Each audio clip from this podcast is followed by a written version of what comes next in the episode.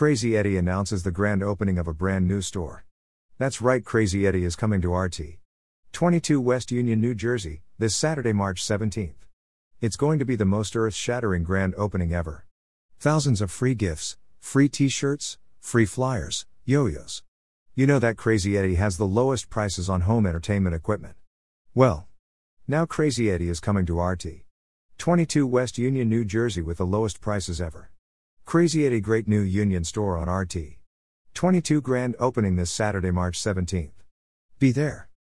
When I was 14 years old, I started working for Crazy Eddie.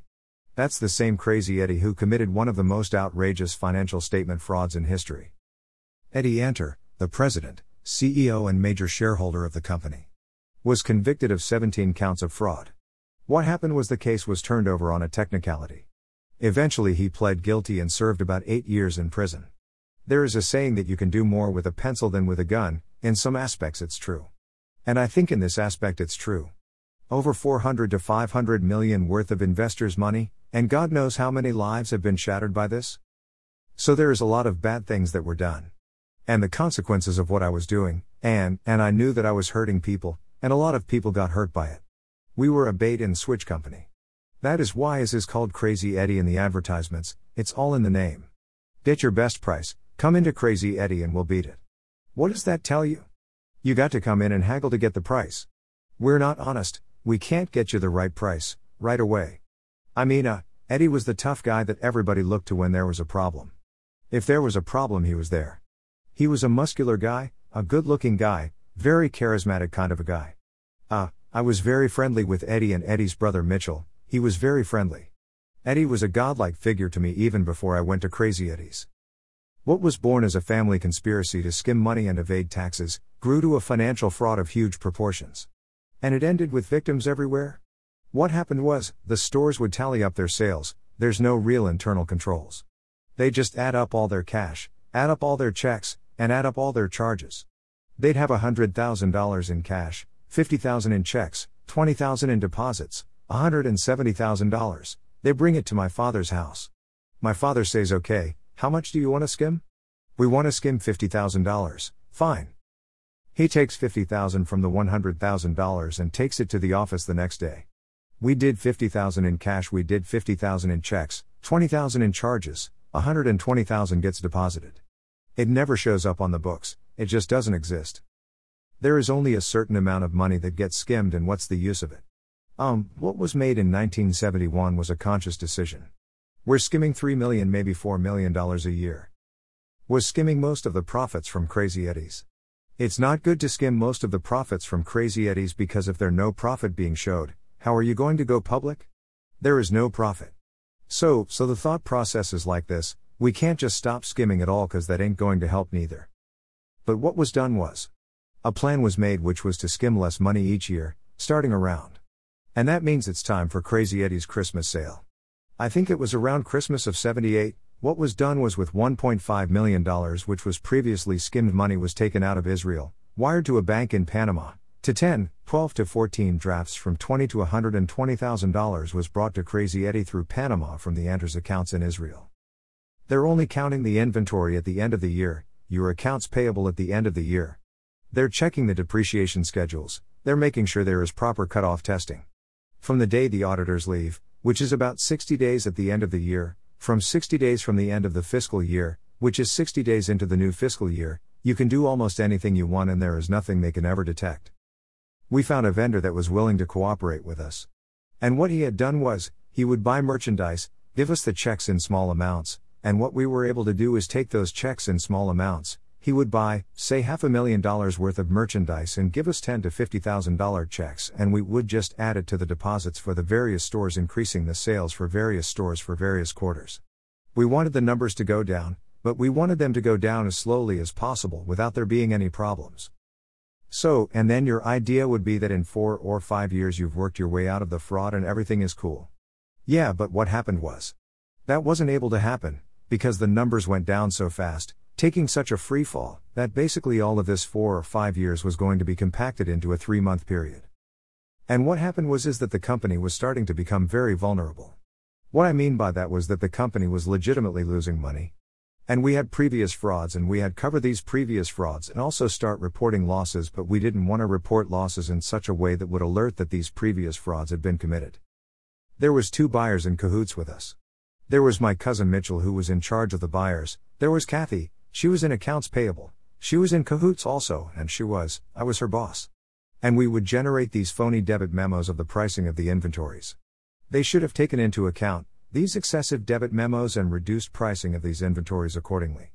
As it was explained to me, it was fairly simple. Um. You have to picture a warehouse with boxes all over the place, tons of boxes of merchandise all in rows, sometimes neatly stacked and sometimes not neatly stacked. And the merchandise is not always visible to the naked eye, it's stacked in front of merchandise, stacked in front of merchandise, stacked on top. The inventories were inflated by adding digits and or quantities on the count sheets. They concentrated on high priced, slow moving items. Some auditors would go in there and take test accounts. Greater than what would happen was, they would not ascertain what the real numbers were behind the boxes, they would rely upon those two Crazy Eddie employees for their counts in areas where they couldn't climb up and see what merchandise was behind. They would say, You know, how much televisions do you have of this brand? There would really be 50, but they would say no, it's 125. And the auditor would take the number, and write down 125 and so on and so on and so on. If one of the staff caught it, he would report it to his manager, the manager would report it to the partner, the partner would report it to my cousin Eddie and top management. And look what happened, it looks like something happened in these three stores. And what did Eddie do? Play dumb? He played dumb. He said, You know, there is something I can't dispute, there's something that must have happened here, but why would we do it? Who would be so stupid as to cross a 10 out and make a 20? If you're going to do it, wouldn't there be an easier way of doing it? I mean, who would? You know, it must be someone just trying to cause trouble for us. And they bought it. Greater than there was no note in the audit board papers, there was no report to the outside director, there was no nothing. They just adjusted the numbers and that was it. They were very careless, they left their work papers out when they went for lunch. They sometimes left it in their work papers box and they left it unlocked. Sometimes they locked the work papers box, but left their papers out. But worse than that, and it's not a joke but it might seem funny. I have a box of paper clips maybe this small, right? And you know what they did? The audit work papers were locked in a trunk. The key was left in a box of paper clips on one of the desks that we provided them with. And all that we did was go into the box of paper clips, open the trunk, see what they were doing, and do whatever we had to do. Change inventories, change accounts payable, look into what areas they were doing, look into any of their concerns on the audit. And that is how we were able to accomplish a $45 million, maybe $50 million dollar inventory fraud in 1987. The family started quarreling with each other. There was a, Eddie not had a very good marriage with his first wife.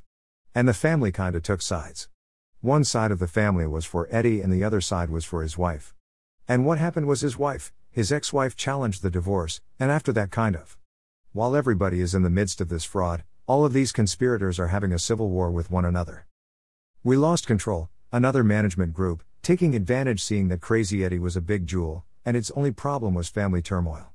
Not knowing early on that there was a fraud going on. But again being assisted by various members of the Antar family that were now aligned against Eddie took over the company in November of 1987. About nine days after they took, the first thing they did the first day, they took over the company at 3 o'clock, I got my pink slip at 6 o'clock. Greater than I was out. On my backside. After 16 years, my whole life was was, I was devastated. My whole entire life was working for that one company from the age of, from the age of 14 to the age of 30, that was my entire life, I was 30 years old at the time.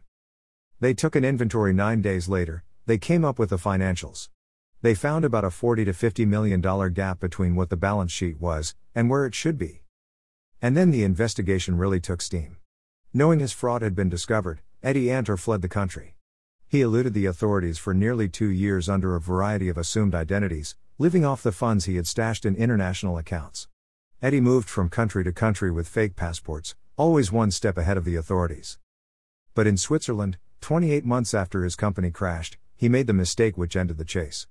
When bank officials in Bern refused to let him at the 32 million he had in an account there, Antar angrily sought help from the local police.